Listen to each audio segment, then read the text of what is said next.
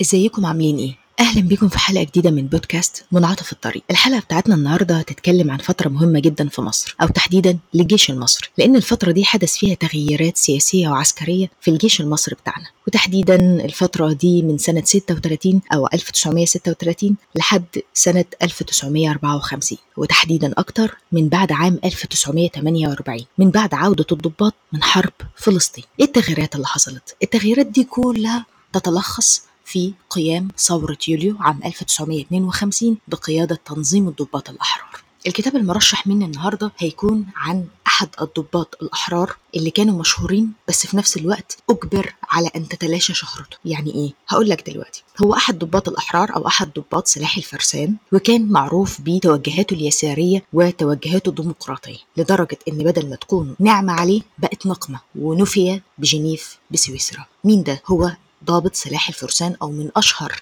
ضباط سلاح الفرسان وهو خالد محي الدين. قبل ما أتكلم عن خالد محي الدين النهارده خلينا نتكلم شوية عن ثورة يوليو سنة 52 وإزاي احدثوا تغيير في الجيش المصري وإيه القرارات المسارية اللي قدروا ياخدوها عشان يبدأوا يتقربوا للشعب أو يجذبوا انتباه الشعب أو يثبتوا إن مجلس قيادة الثورة جدير بإنه يمسك حكم الدولة. إيه بداية القرارات اللي خدوها؟ أغلبنا عارف إن هي تحويل مصر من الملكية للجمهوريه قانون الاصلاح الزراعي وفي من أحلى القرارات كمان اللي خدوها اللي هي كانت مصادرة أموال أسرة محمد علي كلها للخارج والاستفادة من المال دي أو من الفلوس دي في إنشاء المدارس وفي إنشاء الوحدات الصحية. وده كان من أحسن القرارات اللي كمان خدوها. بس في طول الفترة دي كان الجيش المصري أو الضباط الأحرار عارفين إن هم ليس لهم سيطرة على البلد. ليه؟ لأن في الوقت ده إحنا كنا محتلين محتلين من الإنجليز. طيب يبقى أول فكرة اتفقوا كلهم إن هم مش هيكون لهم وجود طول ما الإنجليز موجودين. عشان كده هم فكروا يعملوا إيه؟ فكروا في فكرة جلاء الإنجليز عن مصر. بدأ بقى تنفيذ مجموعات كانت في الصدارة. المجموعات دي كانت من محمد نجيب وكانت من جمال عبد الناصر طبعا والمشير عامر وصلاح سالم وكان عبد اللطيف البغدادي. وفي منهم اتنين تخصصوا في السودان زي صلاح سالم في أمور السودان ومحمد نجيب.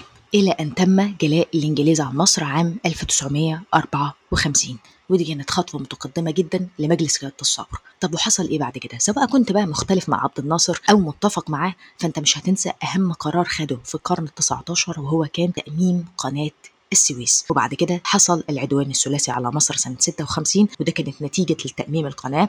وطبعا نتيجة دعم عبد الناصر لثورة الجزائر وبرضه سواء كنت مختلف معاه أو متفق معاه مش هننسى إن هو كان مش هننسى إن عبد الناصر رفض المفاوضة على حقوق الفلسطينيين ودعا الدول العربية كلها بعدم المشاركة في حلف بغداد عشان يتجنب من السيطرة الأجنبية أو من التدخلات الأجنبية في الدول العربية. ودي كان من أحلى القرارات اللي خدها عبد الناصر. طبعا دفع النتيجة بعدها باتحادهم عليه والعدوان الثلاثي على مصر ومن ثم تدريجي النكسة. الكتاب المرشح مني هو خالد محي الدين خالد محي الدين فيه أدلى بشهادة للتاريخ شهادته اللي أدلاها ديت قرر فيها أو وضح فيها كل ما يخص حياته بمعنى إيه يعني تربيته تخرجه كان إزاي التحاقه بالكلية الحربية كان بالطريقة دي إزاي إيه الأحداث اللي غيرت فيه أو.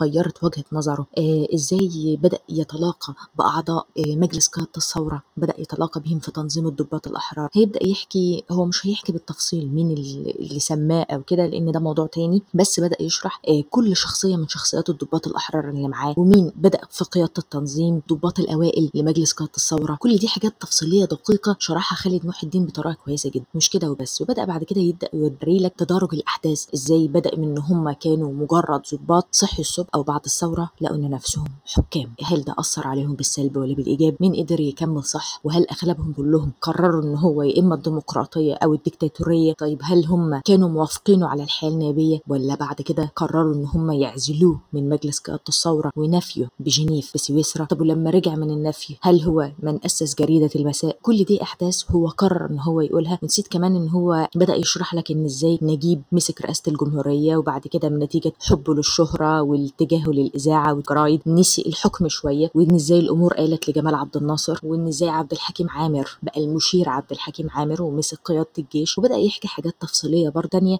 عن تصميمه على الحياة التربيه والحياة الديمقراطية وده كان سر اختلاف خالد محي الدين وإن إزاي إن هم عرضوه وزي ما قلت لك قبل كده إن هو نفي بجنيف لسويسرا عشان يبعد عن آه، الحياة السياسية وعشان ما يبدأش يقول لهم تاني إن هو مصمم على الديمقراطية لأنه فضل على رأيه لحد ما مات. بصراحة خالد الدين خالد محي الدين كان ممتع جدا في كتابه ده والكتاب المرشح اسمه والآن أتكلم. زي ما قلت لك دي مذكرات لخالد محي الدين. هتستمتع جدا بس عايزة اكد لك على حاجة إن تنظيم الضباط الأحرار ما تمش بسهولة. لا تنظيم الضباط الأحرار كان عايزه أقول لك إن هو محتاج بودكاست لوحده. فانتظرني وأنا هديك معلومات كويسة جدا وجديدة عليك في إن أنت تعرف فكرة تكوين التنظيم ده. قراءه سعيده